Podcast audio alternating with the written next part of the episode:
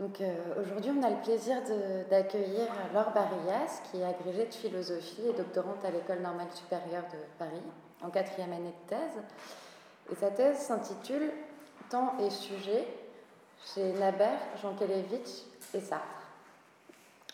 toute la question euh, de la subjectivité et du sujet, en effet, elle peut se poser à travers la manière singulière qu'a un individu d'habiter le temps et d'habiter le monde par le temps. Euh, on peut ainsi penser que chacun a son rythme, euh, chacun a sa temporalité.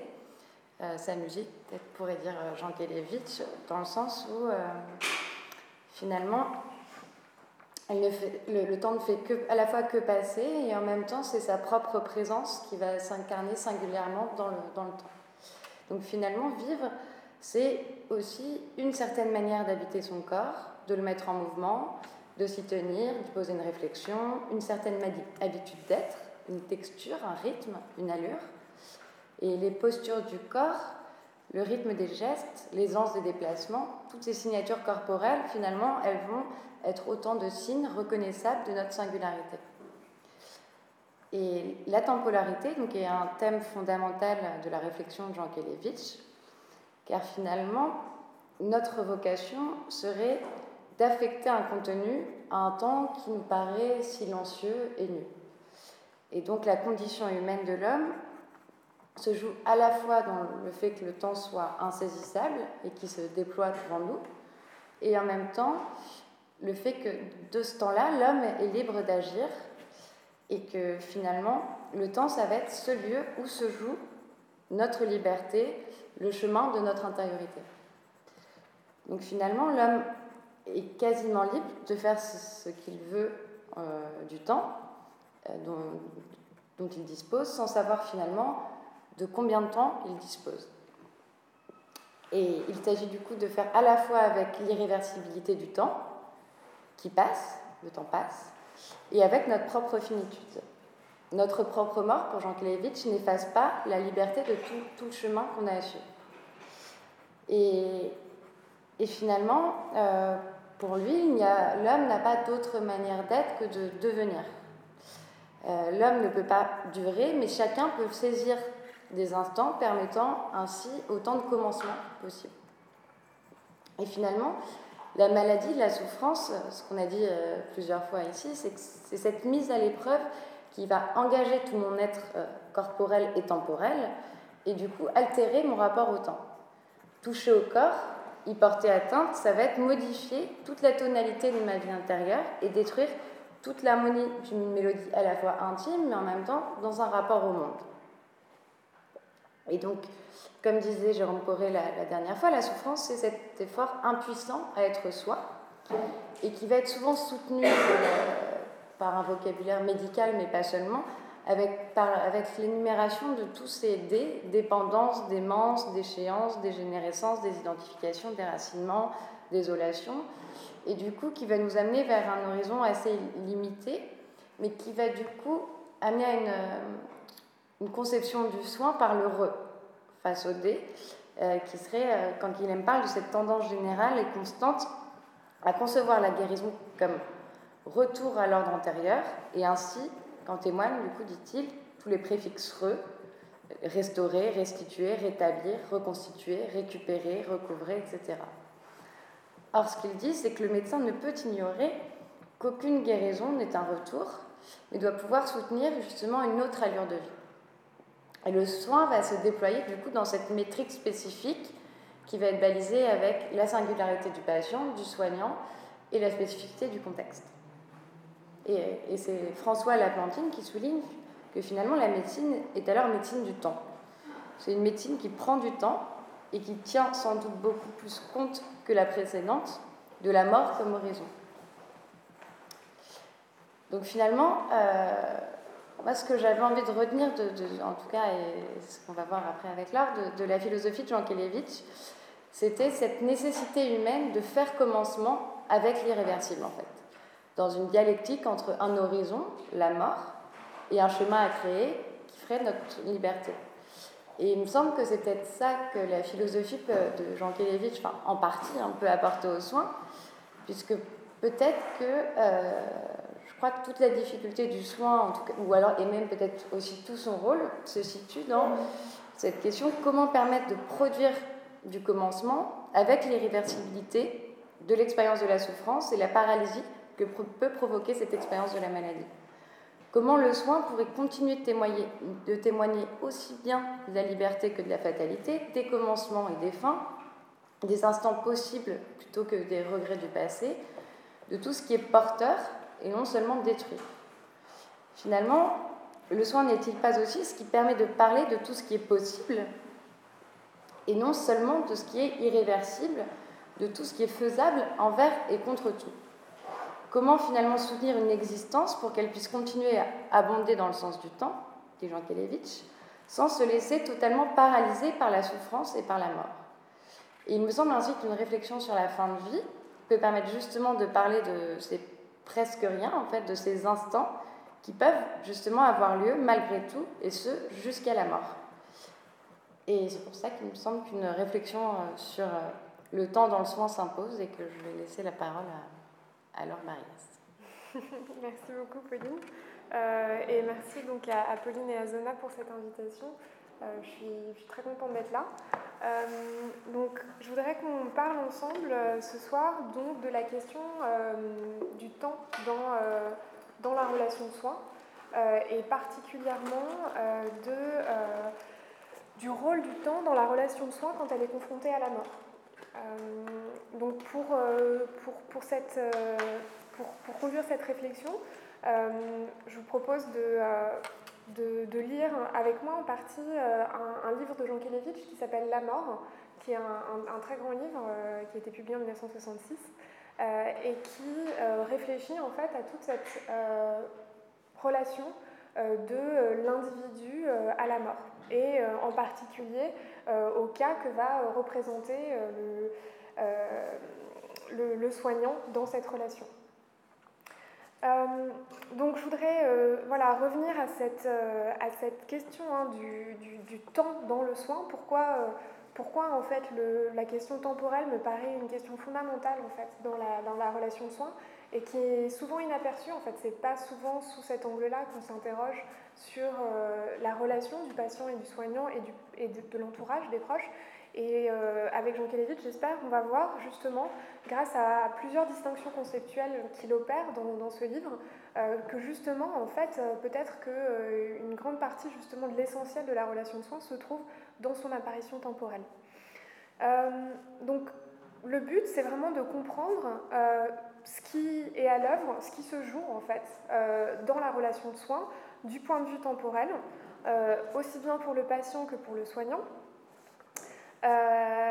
et pour cela, pourquoi, Jean Kelevitch? Bah, Jean Kelevitch parce que c'est un grand, grand penseur du temps, qui est un, des héritiers de Bergson. Euh, et euh, qui euh, annonce hein, dès l'introduction de son livre vouloir penser la mort en termes purement temporels, avec des concepts temporels. Donc il écrit que ce qu'il va vouloir penser dans ce livre, c'est la mort en deçà, la mort dans le moment et la mort au-delà. Donc c'est ces temps de la mort qu'il veut penser. Euh, et nous, on va voir qu'évidemment, en fait, euh, le, problème de la mort dans la relation de soins, c'est, euh, ça va être, dans un premier temps, de manière assez évidente, celui de la simultanéité de la vie du soignant et de la mort du patient. On va, passer par plusieurs, plusieurs moments. Euh, on va d'abord s'intéresser euh, aux, grandes catégories que Jean Kelevitch donne pour penser la mort. En fait, il va distinguer plusieurs temps dans la mort, plusieurs personnes, plusieurs modalités euh, de la mort vécue. Il va y avoir la mort en troisième personne, la mort en deuxième personne, la mort en première personne. Et la question naturellement qu'on va se poser, c'est quelle est la mort du patient pour le soignant? Est-ce que ça rentre dans une des, catégories que Jean Kelevitch propose? Vous me direz, on va, voir. Euh, moi, je pense qu'il y, a un impensé de, ce point de vue-là. Je pense que ça ne rentre pas justement dans les, euh, catégories qu'il propose. Euh, ensuite, pour, continuer à penser cette, cette, place primordiale du temps dans, la, dans la relation de soins, on va s'intéresser à un cas particulier, mais en fait qui est plus qu'un cas particulier, qui représente vraiment, je pense, une des dimensions fondamentales de la place du temps dans la relation de soins, qui va être celle qu'elle joue, enfin celle que le temps joue dans les soins palliatifs et en particulier en s'intéressant à euh, la polarité entre l'instant et la durée. On va voir qu'en fait, peut-être même le problème fondamental des soins palliatifs peut être pensé en termes temporels et peut être pensé justement euh, grâce à cette dialectique de l'instant et de la durée. Et ensuite, euh, dans, un, dans, un, dernier moment, on s'intéressera justement au rapport du temps et de la liberté dans la relation de soins.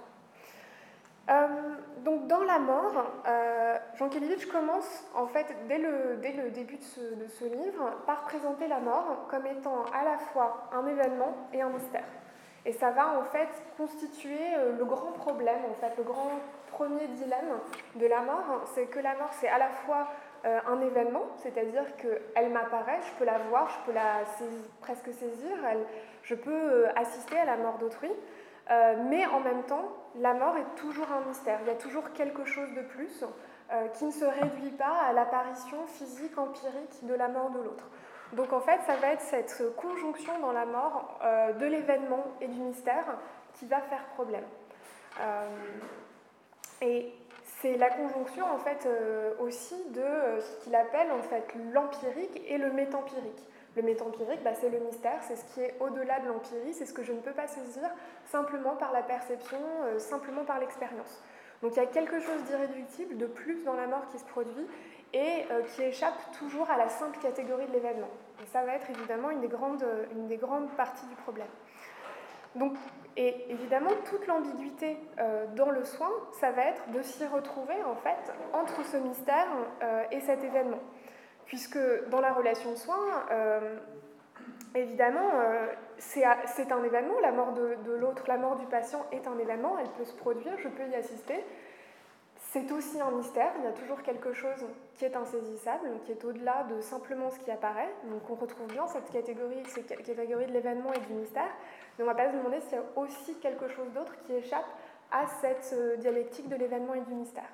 Et la question que va poser, enfin que je vais poser, et puis vous, vous me direz aussi ce que vous en pensez, euh, c'est justement la question en fait de savoir si dans la relation de soins, on n'a pas à la fois la mort comme événement, la mort comme mystère, mais aussi la mort comme répétition. Et qu'en fait, cette dernière catégorie, qui est particulière hein, euh, aussi à la relation de soins, qu'est-ce qu'elle va changer en fait dans le rapport euh, du soignant au patient et qu'est-ce qu'elle va changer dans le temps du patient et dans le temps du soignant? Donc, euh, la mort, hein, pour Jean Kelevitch, euh, c'est toujours euh, la disparition d'un irremplaçable, la disparition d'une ipséité, ce qu'il appelle une ipséité. L'ipséité, c'est bon, sa version hein, un peu de, la subjectivité, de ce qui fait qu'on est absolument unique, irremplaçable. bon, c'est un concept qui a une histoire, enfin bon, c'est pas très, pas très important, mais donc dans la mort, en fait, ce qui se produit, c'est justement la disparition de cet irremplaçable, la disparition de cette ipséité. Euh, et donc, euh, nous, ce qu'on va se demander, en fait, c'est que euh, ce premier paradoxe, en fait, de la mort comme étant à la fois mystère et à la fois événement, on va voir qu'en fait, en réalité, elle va nous reconduire à un deuxième problème, un deuxième paradoxe qui va être celui, comme je l'annonçais tout à l'heure, de l'instant et de la durée, dans, euh, dans, la, question dans la relation de soins euh, palliatifs. Puisqu'en effet, pour le soignant, euh, la mort de l'autre, elle n'est pas simplement au futur. C'est-à-dire que Jean Kilevitch va dire en fait le rapport que nous, nous avons à notre propre mort, chacun à sa mort, elle est, toujours au futur. On ne peut pas se rapporter à sa propre mort au présent. Et évidemment non plus au passé. On ne peut se rapporter à sa propre mort qu'au futur. Euh, et donc évidemment, le problème qui va se poser, c'est que euh, pour le patient, euh, la mort de l'autre, la mort du patient, elle n'est pas justement au futur, elle est dans un présent, dans, le, dans la, ce que, Jean Calevich appelle la flagrance du présent, c'est-à-dire cette, cette, contemporanéité. Et donc, Jean Kelevitch remarque en fait que la, la, mort propre, hein, donc la mort de chacun, puisqu'elle est toujours au futur, d'une certaine façon, euh, il est très difficile de s'y rapporter et on ne peut pas avoir une vraie relation à sa propre mort. C'est très difficile de concevoir une relation qui serait une relation véritablement temporelle à sa propre mort, qui ne serait pas simplement un futur, un futur abstrait, et qui, qui survient toujours trop tôt. Donc, euh, je, le cite, hein, le futur de la mort propre n'est pas présentifiable. Donc, il n'y a pas de présent de sa propre mort. Mais évidemment, on est confronté au présent de la mort de l'autre.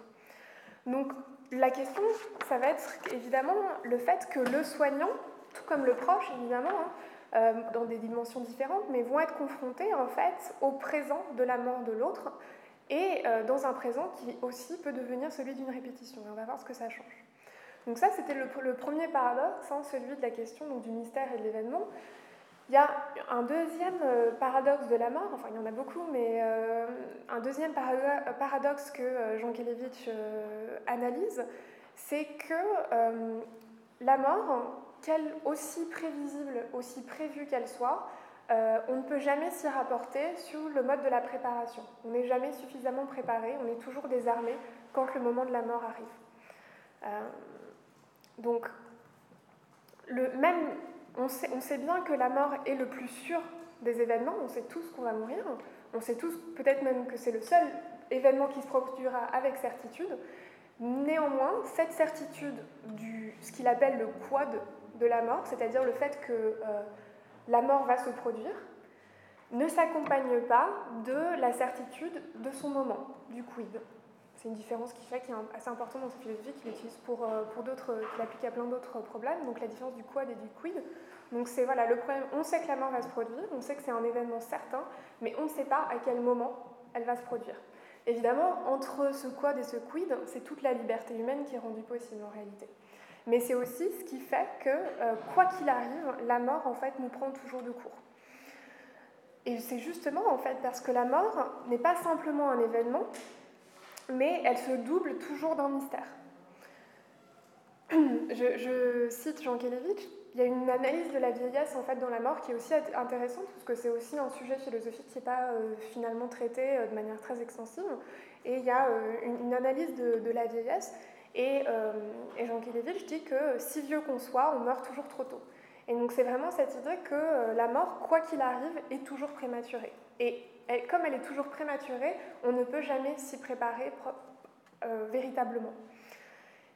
Et donc, en ce sens-là, il n'y a que des morts prématurées. La mort est nécessairement un événement prématuré. Il ne peut pas y avoir de morts qui interviennent euh, au, moment, euh, au moment opportun.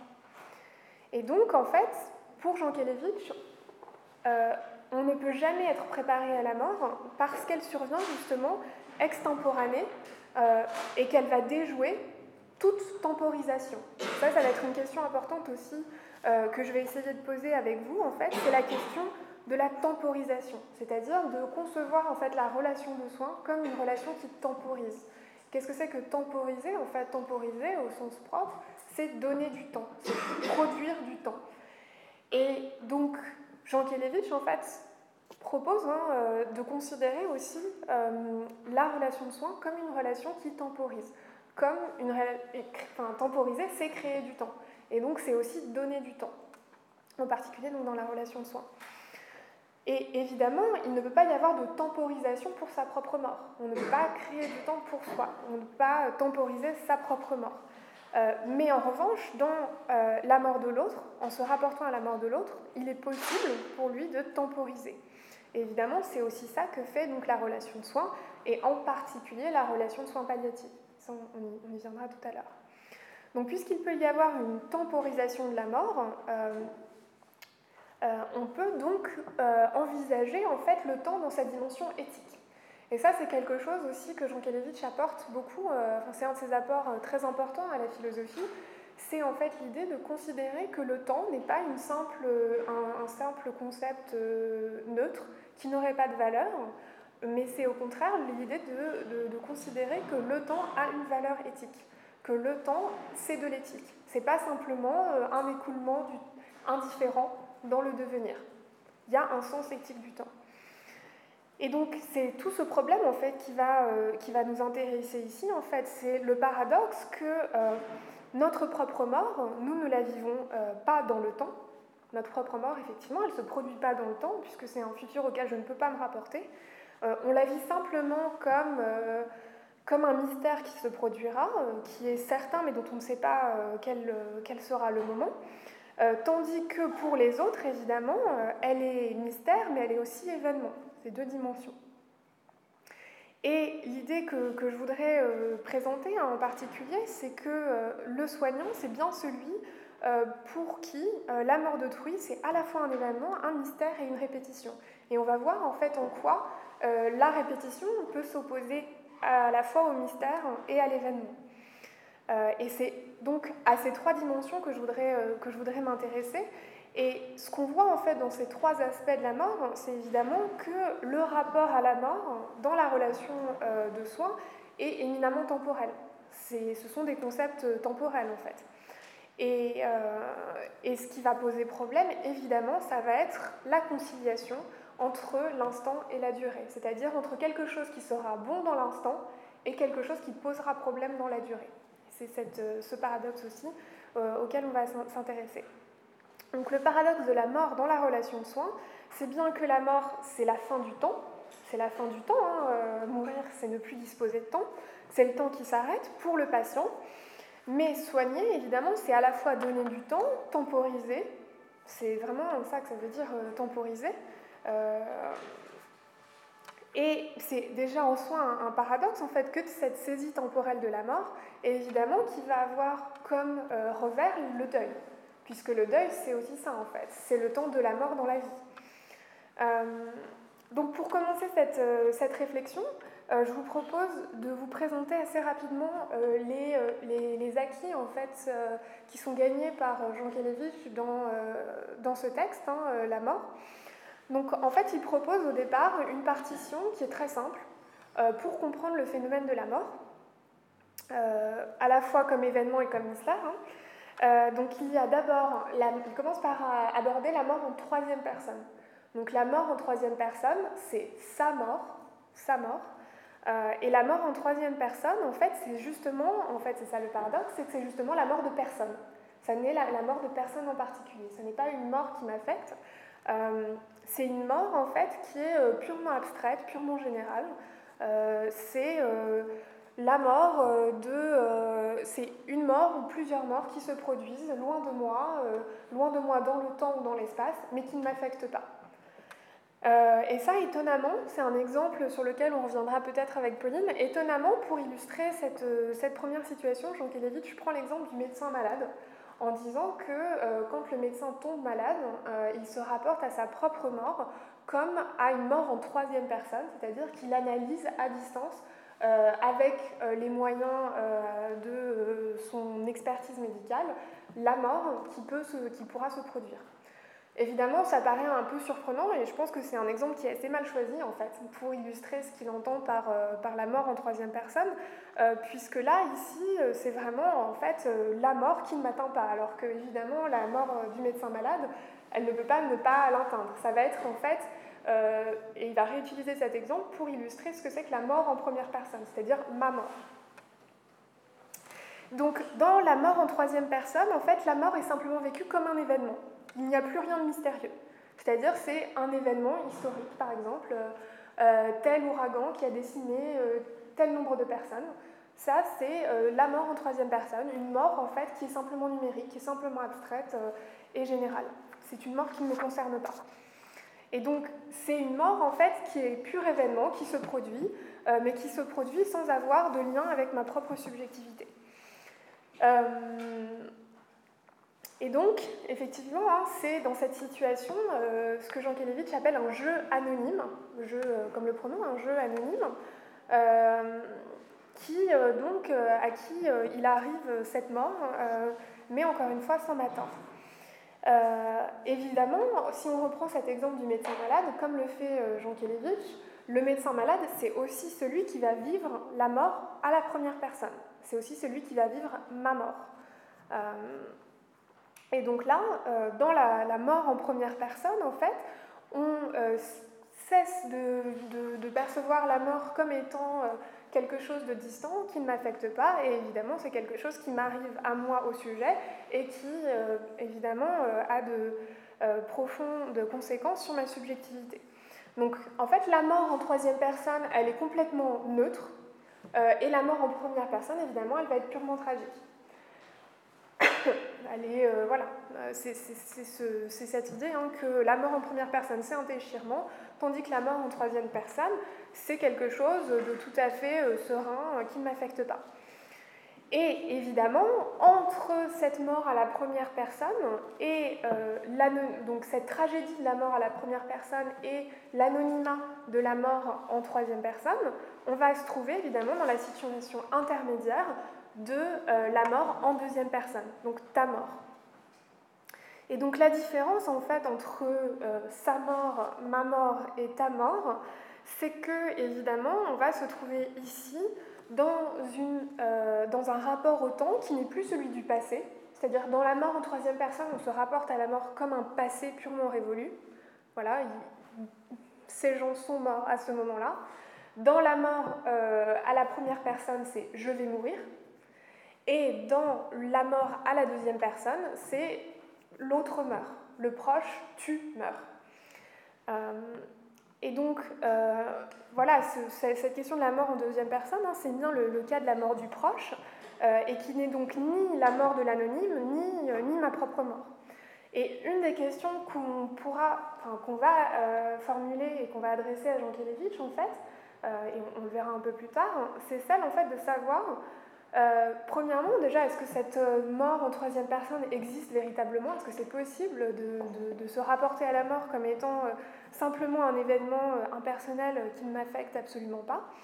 Euh, et surtout, la question qu'on va poser, parce que c'est quand même notre problème, c'est celle de savoir en fait si la mort du patient dans la relation de soins n'échappe pas à ces catégories. Puisque euh, ça n'est pas tout à fait la mort en troisième personne. La mort du patient dans la relation de soins, ça ne peut pas être une mort qui est un simple événement qui ne m'affecte pas et qui se produit sans avoir aucune conséquence sur moi, sur ma subjectivité. Ça n'est donc ni cette mort anonyme et distance, euh, ça n'est pas non plus, a priori, euh, la mort tragique et déchirante euh, du proche, ni évidemment la mort en première personne, sauf évidemment dans le cas du, médecin malade, qui est donc une exception particulièrement intéressante. Et donc la question évidemment qui se pose, c'est la, à quelle personne est vécue la mort du patient dans la relation de soins?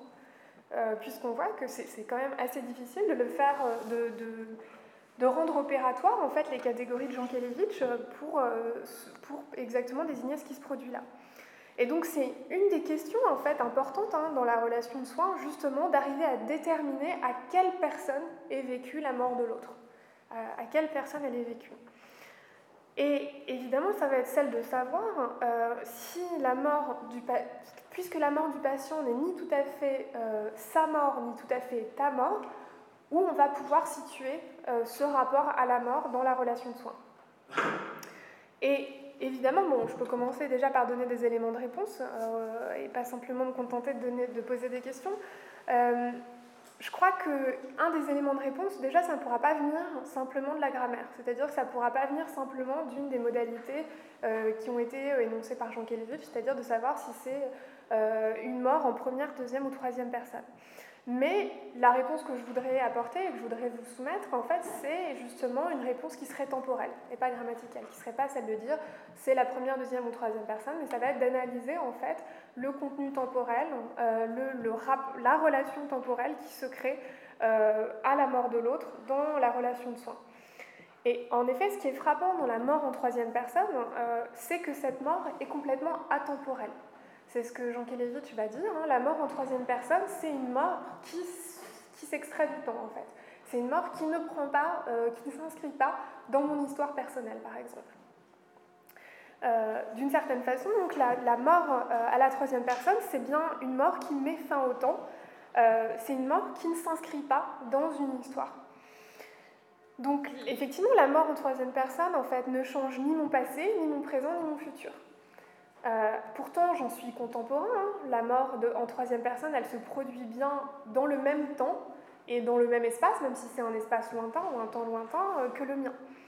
Mais donc j'en suis contemporain, mais d'une façon qui est d'une contemporanéité qui est justement euh, atemporelle. ça qui est aussi problématique comment on peut penser le fait d'être contemporain, mais pas d'être dans le même temps.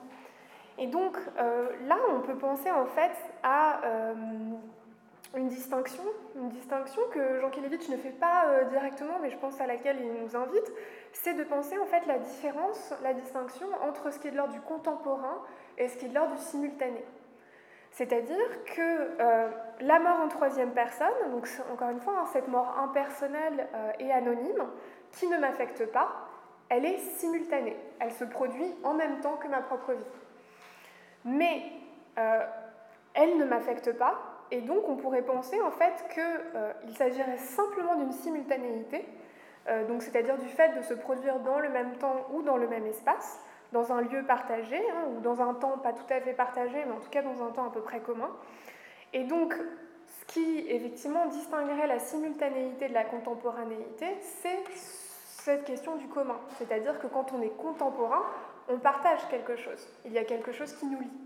Alors que dans le simultané, il n'y a pas de relation nécessaire. Simultané, deux choses peuvent se produire simultanément sans avoir de relation. Si deux choses sont contemporaines, si deux personnes sont contemporaines, a priori, il y a quand même l'idée d'une relation qui est possible entre elles. Et donc, euh, de ce point de vue-là, on pourrait dire que la mort, dans la relation de soins, elle m'est contemporaine et non pas simultanée. Ce n'est pas une simple mort qui se produit dans le, dans le même temps, dans ma vie ou dans le même espace, c'est quelque chose de plus. C'est une mort qui m'est contemporaine et pas simplement simultanée. Puisque, effectivement, la mort de l'autre, si elle se, produit en même temps que ma propre vie, elle se produit dans mon présent et elle peut affecter donc mon futur. Et de ce point de vue-là, hein, elle n'est pas simplement simultanée, elle est bien contemporaine. Donc la mort dans la relation de soins prend toujours place dans une histoire, en fait. Elle est une contemporanéité éprouvée, vécue, euh, la contemporanéité de la vie du soignant et de la, mort du patient. Et de ce point de vue-là, en fait, euh, là c'est Jean Kelevitch qui propose une deuxième distinction, qui est euh, une distinction que cette fois-ci lui fait explicitement, entre d'un côté là, ce qu'il appelle la contemporanéité abstraite. Donc la contemporanéité abstraite, c'est une contemporanéité qui est purement atemporelle, qui en fait ne se déploie pas dans un temps partagé, et de l'autre côté, la contemporanéité flagrante, c'est-à-dire celle du présent qui est immédiatement vécu. Et donc en fait, le flagrant, euh, chez Jean Kelevitch, en fait, c'est quasiment synonyme du présent. Ce qui est euh, flagrant, c'est ce qui se produit dans le même présent, dans un présent partagé. Et donc, la mort à la première personne, elle est toujours à venir, elle est toujours en instance et toujours au futur. Et euh, Jean Kelevitch le dit, en fait, euh, d'une formule qui est assez frappante, hein, il est assez doué, euh, même très doué pour, euh, pour les formules, ça n'est jamais moi qui meurs, c'est toujours l'autre. Donc moi je ne meurs jamais évidemment, puisque si je, si je meurs, c'est que je meurs au présent. on peut simplement dire je vais mourir, on ne peut pas dire je meurs. voilà, il n'y a pas de possibilité pour lui de conjuguer le verbe mourir au présent. Bon, après, il y a une réflexion éventuellement sur, euh, sur la mort dans l'instant, sur l'instant mortel, euh, qu'il propose en plus dans ce livre et puis dans d'autres euh, textes, mais en fait, du point de vue de la, relation de source, ça nous intéresse, nous intéresse un peu moins. donc, effectivement, je ne meurs jamais que pour les autres, c'est aussi ce qu'il dit, mais je ne meurs jamais pour moi. Je ne peux pas mourir au présent. Le présent de ma mort est forcément celui des autres. Euh, donc, encore une fois, la mort à la troisième personne est atemporelle. Donc, ce qui va nous intéresser, c'est évidemment de dire qu'en fait, l'éthique, toute l'éthique du soin va être justement dans ce présent, dans ce temps, en fait, de, euh, de la mort de l'autre. Et justement, pour s'abstraire de cette atemporalité euh, de, de, la mort en troisième personne. Et là, Jean Kelevitch rappelle un critère qui est, qui est, très important, en fait, qui est l'idée que pour pouvoir penser la mort, il faut nécessairement être dans la distance. C'est-à-dire que s'il n'y a pas de distance, il n'y a pas de pensée de la mort possible. On ne peut pas penser la mort dans une confrontation euh, immédiate. Il faut nécessairement qu'il y ait le critère de la distance. Donc c'est ce critère de la distance hein, euh, euh, dans le temps qui rend, qui pensable la mort propre, hein, c'est-à-dire ma mort à moi, mais qui est à venir, qui est toujours au futur. Il faut qu'il y ait cette distance du futur pour que je puisse penser ma propre mort soit la distance dans l'espace, soit la distance dans le temps et dans l'espace. Mais évidemment, comment penser la mort pour le soignant qui ne bénéficie pas forcément d'être cette séparation dans le temps ni dans l'espace, puisque sa vie est contemporaine de la mort du patient Donc quand il s'agit de ta mort, hein, de la mort en deuxième personne, euh, à quel temps la mort est donc vécue? On est à la fois dans le futur, qui caractérise donc ma mort, et le passé, qui caractérise sa mort. Et on se trouve en même temps confronté au présent de ta mort. C'est vraiment cette question-là qui, est, très importante. Hein. Euh, et c'est cette dimension présente, en fait, qui est inédite euh, pour Jean Kelevitch et qui est propre au temps de la mort à la deuxième personne. C'est ce présent, en fait, qui demeure un, un impensé et qui est pourtant fondamental, en fait. Parce qu'il est assez facile de se rapporter au futur de la mort ou au passé de la mort, mais ce qui est très compliqué, c'est de se rapporter au présent de la mort et au présent de la mort de l'autre imminente et de l'autre comme proche et non pas comme euh, autrui, comme anonyme. Donc le mystère de la mort, c'est pas un problème comme les autres, évidemment, euh, pour, euh, pour le soignant ou, d'ailleurs pour le, pour le philosophe, puisqu'il y a une réalité propre de la mort dans le soin et qu'on va essayer de penser hein, grâce à ces critères, euh, ces catégories temporelles que sont l'intervalle, l'instant, la durée et, on va le voir, in fine, la répétition. Donc, je voudrais maintenant passer à ce deuxième moment de la réflexion qui va porter sur euh, la euh, pensée du temps dans euh, les soins palliatifs. Pour voir en fait, et on, va le voir je pense, j'espère assez clairement, que les soins palliatifs donnent un exemple peut-être peut l'exemple le, plus le plus significatif de cette relation primordiale de, du temps dans la relation du soignant et du patient. Donc la, euh, la véritable opposition qui se joue en fait dans les soins palliatifs, euh, dans la relation de soins palliatifs, en fait, c'est pas simplement celle d'une euh, opposition entre d'un côté la théorie et de l'autre la pratique. et c'est ça aussi qui est, qui est, très très compliqué, c'est qu'en fait, pour Jean Kelevitch, il y a une, ce qu'il appelle en fait un impossible nécessaire. C'est que c'est tout aussi impossible que c'est nécessaire. Et en fait, le problème, ça va être d'arriver à concilier euh, la durée et l'instant dans la relation de soins palliatifs.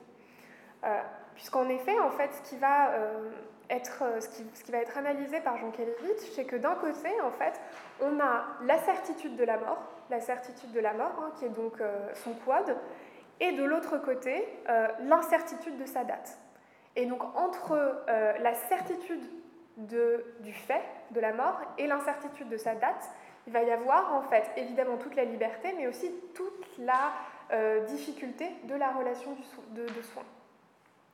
Et donc on va avoir en fait entre, euh, les deux euh, ce, ce, problème en fait qui va cristalliser en fait toute la, question de, toute la question de la place du temps dans la relation de, soins. En fait, Jean Kilevitch va utiliser une expression latine hein, qui est euh, ora incerta, donc l'heure incertaine, euh, et qui va en fait pour lui cristalliser tout le problème, qui va résumer en fait en elle-même tout le problème qui se joue dans, euh, dans les soins palliatifs. En fait, l'idée c'est que il a pas, on sait tous, il y a une certitude de la mort, on sait tous qu'on va mourir, mais en même temps, la mort est toujours prématurée, la mort intervient toujours trop tôt. Donc, dans l'instant, il est toujours bon de reporter la mort. Dans l'instant, il est toujours bon euh, de temporiser, de créer du temps, de donner du temps. Mais il y a un moment où justement, d'instant en instant, on va perdre le sens. Justement, il va y avoir en fait une perte de sens de l'instant à la durée, et c'est ça en fait que, Jean Kelevitch va, euh, analyser euh, particulièrement.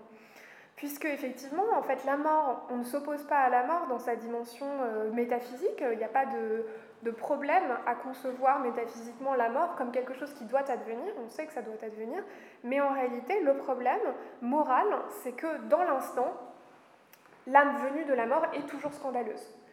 Et donc, ce qui va intéresser Jean Kelevitch, c'est euh, d'arriver à concilier d'un côté cette certitude de la mort et de l'autre le scandale de l'imminence de la mort. Donc, effectivement, l'instant de la mort, en fait, est toujours incertain. Il est toujours contingent. Tandis que le fait de la mort, lui, en tant que lui, lui-même en tant que phénomène de la durée, il est inévitable et donc il est admis.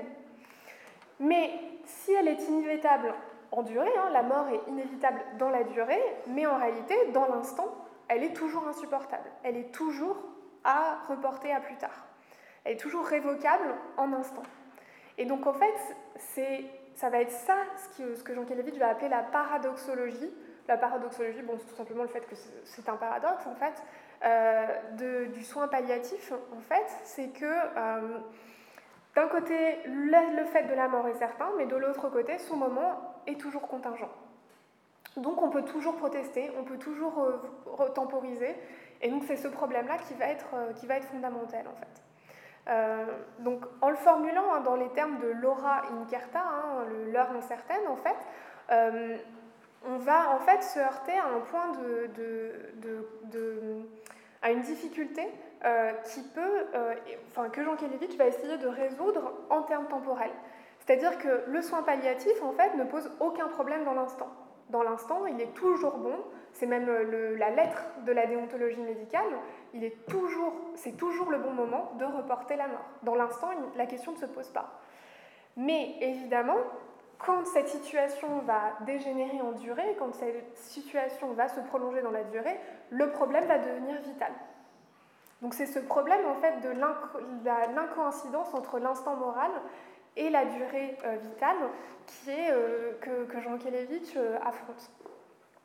Donc puisque effectivement hein, le soin palliatif ne pose pas de problème dans l'instant, puisque la fonction du médecin et du soignant, c'est bien toujours de prolonger la vie, hein, ne serait-ce qu'un instant de plus, le soin donc, qui maintient euh, l'être et la vie et qui garantit sa continuation, c'est donc le geste médical le plus nécessaire.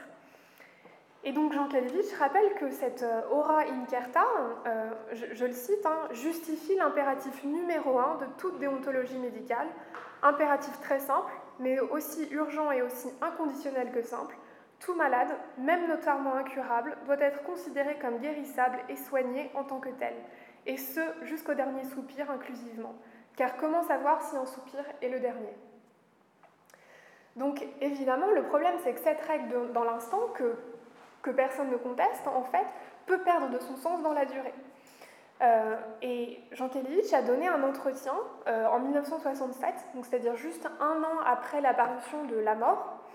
Euh, et dans cet entretien, en fait, Jean Kelevitch reconnaît euh, qu'il est à la fois impossible de ne jamais mourir, et pourtant il n'est jamais nécessaire de mourir, euh, plutôt lundi que mardi, plutôt aujourd'hui que demain.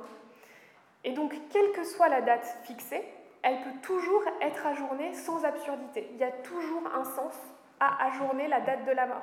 Parce que, évidemment, la, date de la mort, elle n'est jamais fixée, elle n'a pas de nécessité en soi. Euh, et donc, en fait, c'est même, en fait, selon lui, euh, toute la, la, cohérence de l'espérance médicale. C'est ça qui fait, en fait, qui, qui, qui, unifie, en fait, la déontologie médicale. Tout homme qui est encore en vie peut être et doit être prolongé. Et donc, ajourner la mort est toujours possible dans les faits et toujours souhaitable pour les soignants. Mais cette valeur dans l'instant médical, est-ce qu'elle a un sens dans la durée de la vie du patient? Et ça, c'est euh, une question fondamentale que pose Jean Kelevitch. Euh, et le problème, en fait, aussi, c'est celui, donc ici, hein, qu'on voit bien, d'une inco incoïncidence entre la durée théorique et l'instant factuel. Et c'est vraiment cette tension qui est très euh, problématique en fait, d'une hétérogénéité fondamentale entre l'instant et la durée, et qui est donc une, hétérogénéité évidemment douloureuse en fait. Euh, Jean Kelevitch prend à ce moment-là en fait l'exemple d'un malade qui se trouve dans le coma, et je, le cite, il peut très bien ne mourir que demain, si je peux reculer sa mort à demain, et je le peux médicalement, Enfin, à la longue, c'est absurde. Alors c'est le sens des mots à la longue qui est problématique et irritant. C'est le problème métaphysique du continu et du discontinu. Donc, en effet, en fait, tout le problème moral et pratique des soins palliatifs réside dans ce à la longue euh, qui révèle en fait ce gouffre métaphysique qui sépare le continu du discontinu, euh, l'instant de la durée et la vie de la mort. Donc c'est vraiment l'idée qu'en fait on peut recouper les catégories, les grandes catégories métaphysiques euh, et les grandes catégories vitales par des grandes, euh, des grandes questions en fait temporelles qui, qui les traversent toutes. Donc on aboutit en fait d'une certaine façon à une forme d'aporie, c'est-à-dire de, de, de, solution en fait qui n'en est pas une, et, mais qui va quand même produire une alternative pratique dans la philosophie de Jean Kelevitch et qu'il rappelle en fait quand il opère la distinction entre destin et destinée. Donc je vais, rapidement ressaisir cette, question. donc pour, Jean Kelevitch, en fait, c'est très simple hein, comme distinction. Euh, chaque vie humaine a un destin, un destin qui est fabriqué par des conditions économiques, sociales, euh, biologiques, euh, politiques. Donc le destin, c'est toute la dimension de la vie qui est déterminée, qui est préfabriquée et qui s'impose au sujet de l'extérieur. Donc ça, c'est le destin. Et de l'autre côté, évidemment, en parallèle, qui se produit ou qui ne se produit pas, il y a la possibilité de la destinée. Et la destinée, qu'est-ce que c'est? La destinée, en fait, c'est en fait la manifestation de la liberté humaine. C'est-à-dire que la destinée, c'est le moyen que l'on a d'échapper au destin qui nous est fait, au destin qui nous, qui nous est fait donc par euh, un, certain nombre de catégories, euh, de catégories sociales, politiques, économiques. Et en fait, on voit bien qu'en fait, dans la distinction entre destin et destinée, on a finalement euh, la possibilité de penser toute la question de la liberté chez Jean Kelevitch, et même de manière générale, plus, qui nous intéresse plus précisément ici, en fait la spécificité de la relation de soins. Parce qu'évidemment, euh, la maladie fait partie du destin pour Jean Kelevitch. La maladie, c'est quelque chose qui arrive, c'est une condition qui nous arrive de l'extérieur, euh, de l'extérieur ou de l'intérieur, mais enfin, en tout cas, c'est quelque chose qui nous est imposé, que le sujet euh, vit comme quelque chose de destinal hein, qui lui est imposé. Et évidemment, la question qu'on va, poser euh, ensemble, c'est de savoir si la relation de soins peut être l'ouverture d'une destinée. C'est-à-dire si la relation de soins peut justement restituer la possibilité, réinsérer la possibilité de la liberté dans, euh, la vie du malade. Donc, on voit bien que le destin, en fait, c'est la figure en fait du futur euh, tel du, futur implacable, tel qu'il est euh, programmé pour se produire, tel qu'il est déterminé. Et de l'autre côté, évidemment, on a euh, la destinée plutôt comme l'avenir, c'est-à-dire comme l'ouverture du temps. Et donc en fait, ce qui, qui importe en fait à, Jean Kelevitch dans cette distinction entre le destin et la destinée, c'est encore une fois cette question temporelle. C'est que dans le destin, je me rapporte au temps comme étant euh, purement quelque chose qui s'impose à moi, euh, qui me détermine. Alors que dans la destinée, j'ai justement la possibilité de m'emparer de mon propre temps, de me rapporter librement au temps. Et donc évidemment, c'est de ce point de vue-là en fait que, euh, que peut-être la relation de soins peut ouvrir une destinée, peut produire en fait une destinée. pour vous donner un exemple très rapide, hein, d'un exemple que que Jean Kelevitch donne pour illustrer cette distinction entre le destin et la destinée. Il prend l'exemple de Rimbaud. Donc, le destin de Rimbaud, c'était d'être euh, un grand poète, euh, un représentant éminent euh, d'une société littéraire, et sa destinée, ça a été celle d'être un, marchand d'armes en Afrique, quelque chose d'absolument imprévu qui n'était pas préfabriqué, qui n'était pas fabriqué par des conditions qui s'imposaient. voilà, c'est, la destinée, en fait, c'est tout l'espace et le temps de la liberté humaine. Et donc, ce qui va nous intéresser, en fait, euh, c'est que euh, la destinée, hein, c'est bien l'autre nom hein, de la liberté, c'est l'autre possibilité de la liberté dans la vie, et le rapport du sujet au temps qui est un rapport libre. Et donc, évidemment, l'idée, c'est que la mort ne va pas simplement être euh, une nécessité, la mort est aussi notre destin. La mort, c'est quelque chose qui nous est imposé, auquel on ne peut pas échapper, c'est donc bien un destin. Et donc, si la mort est un destin, l'idée c'est que le soin peut être une des destinées possibles. Le soin peut réouvrir cet espace de la liberté et cette possibilité d'un temps libre dans la vie, euh, dans la du sujet. Et donc, il est ce qui peut redonner du temps, en même temps du temps, hein, puisque c'est toujours ça, soigner c'est aussi temporiser, mais aussi redonner de la liberté aux patients. Et donc, euh, pour Jean Kelevitch, en fait, au nom que le destin va m'opposer dans la mort, on peut toujours opposer un oui, le oui de la destinée, et de la même façon qu'en fait, aux catégories négatives que sont par exemple la nostalgie, euh, euh, l'ennui, on peut toujours opposer euh, des catégories temporelles qui sont positives et qui vont s'y opposer. Donc, contre la déchéance destinale, hein, ce que Jean Kelevitch appelle la déchéance destinale de l'homme, on peut concevoir une liberté qui serait une liberté entr'ouverte par, par la relation de soins.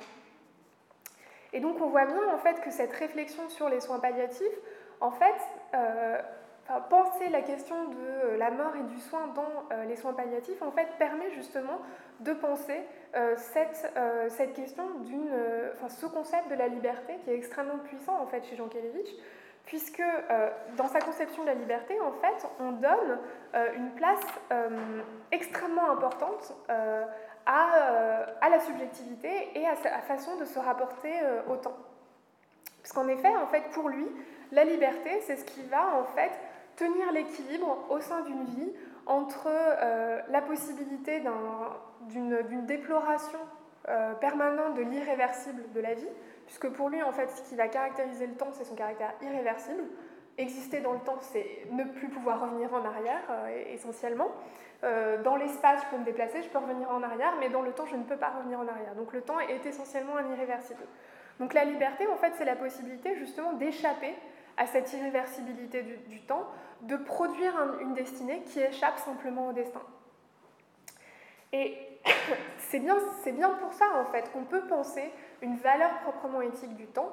C'est pour ça qu'on doit penser, en fait, le temps hors de simplement des considérations... Euh, purement ontologique, c'est-à-dire il y, a beaucoup de, philosophies qui ont, construit des, ontologies du temps. Hein. Par exemple, Bergson et Heidegger, c'est des ontologies du temps.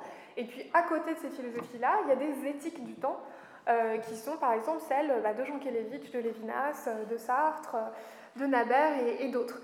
Et donc l'idée en fait c'est que justement quand on donne ce pouvoir à la liberté, ce pouvoir à la liberté de redonner au temps sa valeur créatrice, en réalité, donc, euh, la question du temps devient absolument cruciale et centrale dans la relation de soins. Et en fait, pour expliquer, pour revenir à cette, question, je fais une très brève parenthèse sur euh, la question du, condamné à mort. Parce qu'en fait, Jean Kelevitch, dans sa réflexion sur le soin, à un moment s'arrête pour réfléchir à la question du condamné à mort. Parce qu'en fait, euh, il considère que ce qui est absolument monstrueux, c'est le terme qu'il utilise, hein, monstre, monstrueux et inacceptable en fait dans la situation de la condamnation à mort, c'est que justement le moment de la mort est connu. Il n'y a plus de ora incerta.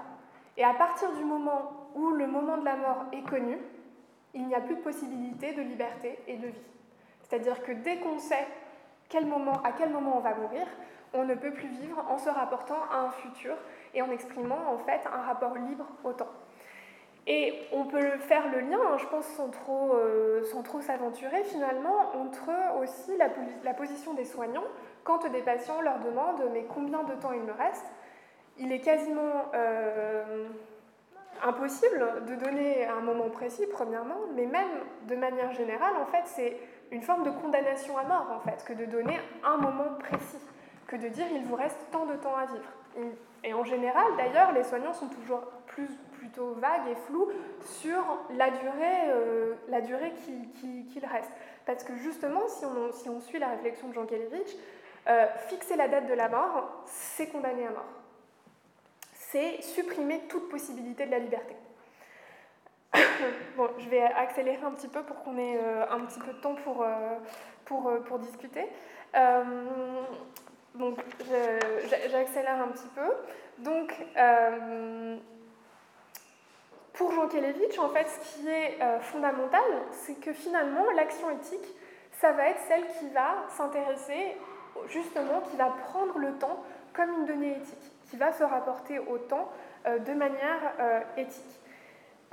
et ça, c'est quelque chose, c'est un, élément qui est tout à fait continu hein, dans, sa, dans sa pensée. euh, dans, dans, dans, beaucoup d'autres œuvres, pas simplement la mort, mais qui est, qui est partout à l'œuvre. Et donc, le paradoxe, hein, je pense que c'est euh, assez clair hein, dans, cette analyse des soins palliatifs, en fait, c'est que euh, la temporalité qui est proprement morale, la temporalité proprement morale, pour Jean Kelevitch, c'est l'instant. Et c'est cette temporalité morale de l'instant hein, qui est, dans le cas le plus vital, celui de la vie, qui est insuffisante en fait à fonder la validité des soins palliatifs dans la durée. Ça la, difficulté. C'est en fait de transformer le sens qui s'impose dans l'instant à donc cette conversion dans la durée. Donc le problème des soins palliatifs, hein, c'est bien celui-là, la conversion du sens dans l'instant à l'absurdité dans la durée. Et euh, c'est donc euh, cette même réflexion, hein, ce problème de la durée, en fait, hein, qui est euh, à l'œuvre dans, le reste de sa, de sa, réflexion. Mais évidemment, ce problème prend une dimension tout à fait vitale dans le cas des soins palliatifs. donc rapidement, je rajoute juste quelques distinctions que, que, à cette réflexion il y a une distinction que Jean Kelevitch opère entre la mortalité et la maladie. C'est-à-dire qu'il ne faut pas confondre le fait d'être mortel et la maladie. En fait, toutes les maladies pour lui doivent être guéries, mais la mortalité elle-même, elle est inguérissable. La mortalité, le fait euh, d'être fini, est inguérissable. Donc toute la question, évidemment, c'est de savoir dans le soin à quel moment on cesse de s'adresser à, à, la maladie pour s'adresser à la mortalité À quel moment on cesse de, vouloir soigner la maladie pour soigner, pour essayer de conjurer la mortalité qui est évidemment notre destin Et donc, euh, la formulation hein, de ce problème par Jean se fait vraiment en des termes quasiment exclusivement temporels. Hein, je vous en cite quelques-uns. Le moribond n'est jamais moribond qu'au futur antérieur. Euh, la maladie ne sera donc avérée mortelle et désespérée que rétrospectivement. L'homme qui temporise secrète autour de lui du temps afin de garder l'initiative, euh, etc. Il y en a beaucoup. Et donc si le problème est temporalisé, si le problème est pensé en termes temporels, en fait, c'est que la solution, elle est elle-même aussi temporelle. Euh, et c'est par exemple le cas de, l'euthanasie. et le cas de l'euthanasie, en fait, pose pour Jean Kelevich des questions en fait temporelles qui sont euh, similaires évidemment à celles des soins palliatifs et euh, auxquelles en fait euh, Jean Kelevitch a répondu hein, d'une façon très claire en disant que, je le cite, théoriquement je dis oui à l'euthanasie, mais dire dans tous les cas oui à l'euthanasie, au contraire, c'est méconnaître le temps, la puissance du temps, l'ouverture de l'avenir, le sens des possibles. Donc effectivement, puisque l'homme est un être de temps, c'est à chaque instant en fait que la décision doit être reprise et que l'uniformité de la durée donc doit lui être en fait éternellement et éthiquement refusée. C'est ça en fait, c'est que fondamentalement euh, la décision médicale, elle doit toujours se faire dans l'instant, mais elle doit être répétée en permanence dans l'instant. L'idée chez Jean Kelevitch, c'est que concevoir une durée dans la décision médicale, c'est très compliqué. C'est vraiment quelque chose qui, qui pose des problèmes éthiques très importants. Et donc, les soins palliatifs, de ce point de vue-là, en fait, ont une vocation métaphysique fondamentale. On peut, on peut même aller jusque-là, hein, de dire que finalement, les soins palliatifs, c'est ce qui garantissent le fait que l'aura soit toujours incerta, que l'heure de la mort soit toujours incertaine. Et donc, en fait, de ce point de vue-là, en fait, les soins palliatifs, c'est ce qui garantissent en fait la puissance de la liberté, la possibilité de la liberté dans, euh, dans la relation de soins.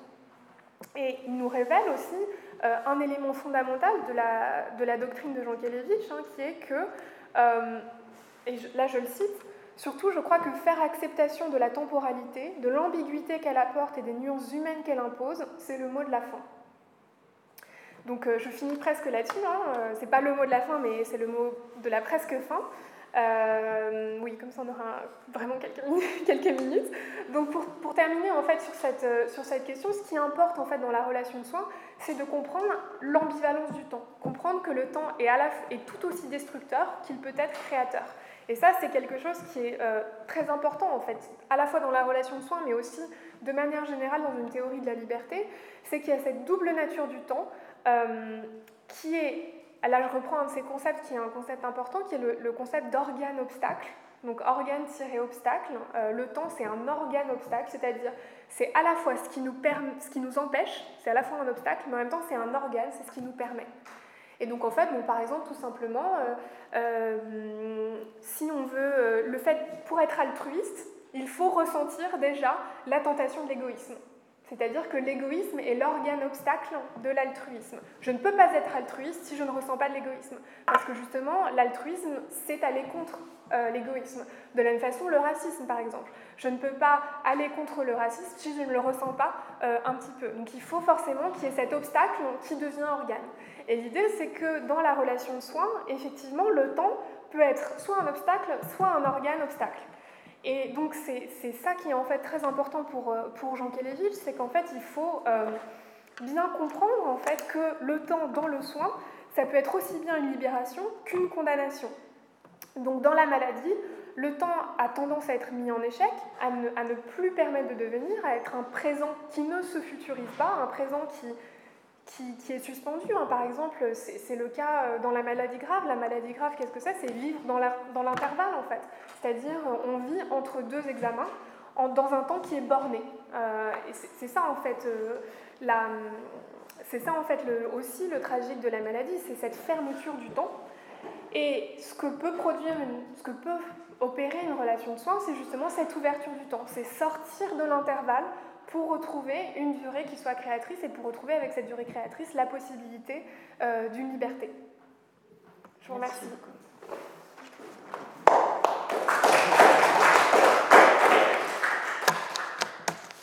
Merci beaucoup. beaucoup de temps. Bah, du coup, je vais vous laisser la parole puisqu'on a. Il va falloir qu'on arrête la séance un peu plus tôt, donc si vous avez des questions à lui poser, moi je la reverrai. Et euh, si vous, êtes intéressé par la pensée de Jean Kelevich sur euh, la mort et le soin, il y a ce, livre qui est sorti il y a un petit moment déjà. il y a un an moins. Qui s'appelle La mort et le soin de Vladimir Jean Kelevich et euh, auquel Laure a participé. Je ne sais pas s'il y a des réflexions, interrogations.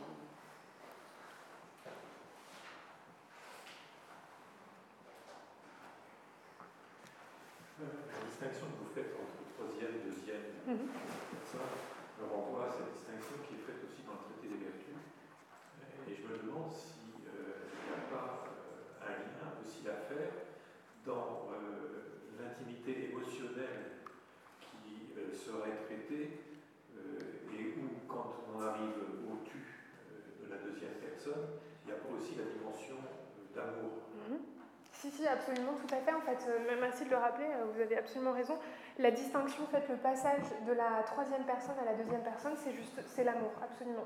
C'est la relation aux proches, en fait. C'est ce qui, c'est ce qui crée la relation. Et la relation, c'est une relation d'amour, oui, absolument. Absolument.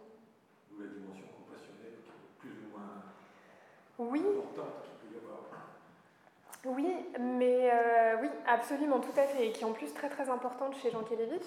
Mais alors du point de vue de la relation du soignant au patient, c'est aussi c'est pour ça que j'adressais une critique, enfin une critique, c'est un peu excessif, mais c'est pour ça que je disais que finalement la relation du euh, la mort du patient, elle entrait pas vraiment, elle entrait vraiment dans aucune de ces catégories, parce que c'est pas vraiment une mort euh, anonyme qui ne me, qui ne me concerne pas, mais c'est pas non plus la mort d'un proche. Euh, donc c'est ça qui est très compliqué, c'est qu'en fait cette, cette relation-là, c'est une relation d'un entre deux et qui n'est pas tout à fait pensé en fait euh, par Jean Kelevitch. Et, euh, et, je pense que c'est ça aussi toute la difficulté en fait, c'est ces, ces allers-retours entre une mort qui peut être euh, vécue comme une répétition, en particulier dans, les, dans, dans, une unité de soins palliatifs par exemple, et donc qui apparaît simplement comme un événement, et en même temps euh, une mort qui, la mort qui demeure toujours quelque chose de mystérieux et aussi qui, qui m'affecte évidemment en tant, que, en tant que soignant.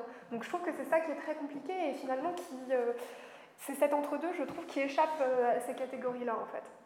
Ça pourrait être le vous, enfin le vouvoiement, ouais. le tu avec une certaine distance. Oui, je pense que oui, tu as raison, ça pourrait être ça, effectivement. Il, faut, il, y a plus de distance que dans la mort en deuxième personne, mais il y a plus de proximité, évidemment, que dans la mort en troisième personne. Donc peut-être là, effectivement, ouais. Dans ce cas-là, la mort euh, à la deuxième personne du pluriel, pourquoi pas. Ouais.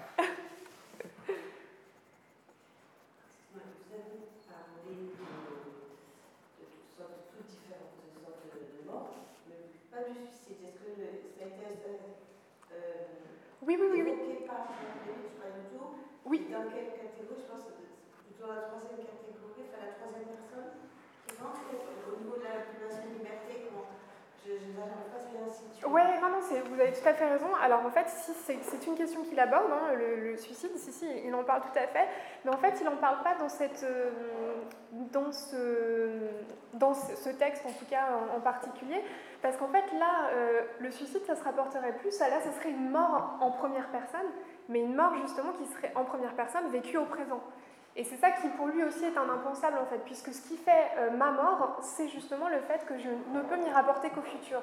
Alors que justement, dans le suicide, en fait, euh, je fais advenir ce futur euh, qui est un futur lointain, mais qui devient un futur dont je ne serai pas purement contemporain, puisque je ne peux pas vivre ma mort au présent, mais qui se rapproche quand même beaucoup du présent. Donc c'est un cas aussi qui est, qui est, très compliqué, en fait, parce que ça échappe, ça échappe aussi aux catégories qu'il a posées là, comme ça.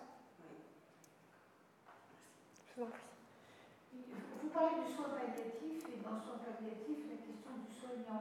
Mhm. Euh, j'entends euh, une chose, c'est la question de la liberté, mhm. c'est-à-dire la possibilité d'être dans destinée à ce moment-là. Mais moi, ce que je sais, c'est surtout la douleur, donc on ne mhm. parle pas du tout de la liberté. Oui, bien sûr. Oui, oui, c'est. Ah oui, oui, c'est. La liberté n'existe pas dans ce, dans ce champ-là. On parle de la douleur, on parle de la justification du soin à la douleur. Ouais. Mais la question de la liberté avec la mort, on n'en parle pas. Ouais, c'est vrai. Euh, mais justement, en fait, je pense que pour Jean Kelevich, l'idée, ce serait de dire qu'il euh, y a plus dans les soins palliatifs que s'adresser à la douleur, en fait. C'est évidemment d'abord ça, c'est d'abord une réponse effectivement à la douleur, mais il y a aussi la volonté de pouvoir redonner une liberté, une liberté qui peut être entièrement passive en fait. Hein. Cette liberté, ça peut être tout simplement un consentement à la mort aussi en fait. Euh, la liberté, c'est pas forcément euh, une action triomphante, un futur qui est euh, retrouvé, euh, c'est, pas forcément un retour à la vie, ça peut être aussi euh, cette, cette, ce consentement à la mort en fait. Je pense que l'idée c'est vraiment de, de, dire que dans le soin palliatif, au, au-delà de du problème hein, de l'instant et de la durée, c'est de dire que finalement on arrive à redonner un rapport au temps même si c'est un rapport qui est purement subi, hein, euh, même si c'est un rapport de, de, patient au sens de, de, pâtir, de subir, qui est à nouveau entrouvert. entrouvert. C'est un des critères que Jean Kelevitch retient en fait pour le soin et pour la liberté, c'est cette entrouverture. Le destin, c'est une fermeture, la destinée, c'est une pure ouverture, et entre les deux, bah, il y a cet entrouvert du soin. D'accord, mais déjà le mot palliatif qui va temporiser, mm oui. Euh, on c'est tout. Oui, oui, oui, c'est ça. On met... Oui, mais pallier, c'est déjà temporiser. Même temporiser, en soi, c'est pas quelque chose de très positif. Hein. Temporiser, c'est voilà, c'est pas forcément euh, le voilà. Encore une fois, hein, retrouver une action, retrouver euh, une vitalité euh, débordante. Mais c'est cette possibilité d'une demi-forme, d'une demi-ouverture pour lui. C'est juste la liberté d'arrêter les soins palliatifs et de les refuser. Oui, bien sûr. Ah bah oui, oui, bien sûr. Mais là, d'une certaine façon, c'est encore une fois, c'est aussi une façon de se rapporter à son, sa propre temporalité. Voilà, tout à fait. C'est aussi la réouverture de la destinée dans le destin de la mort, en fait.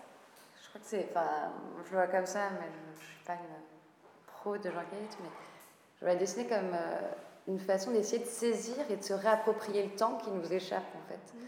Et donc, c'est s'approprier peut-être lesquels, le quelques instants qui restent. Enfin, et c'est là, je pense, la mhm. liberté de la destinée en fait, en, en soins palliatifs. Bon, bah, du coup. Euh... eh oui, on va se laisser.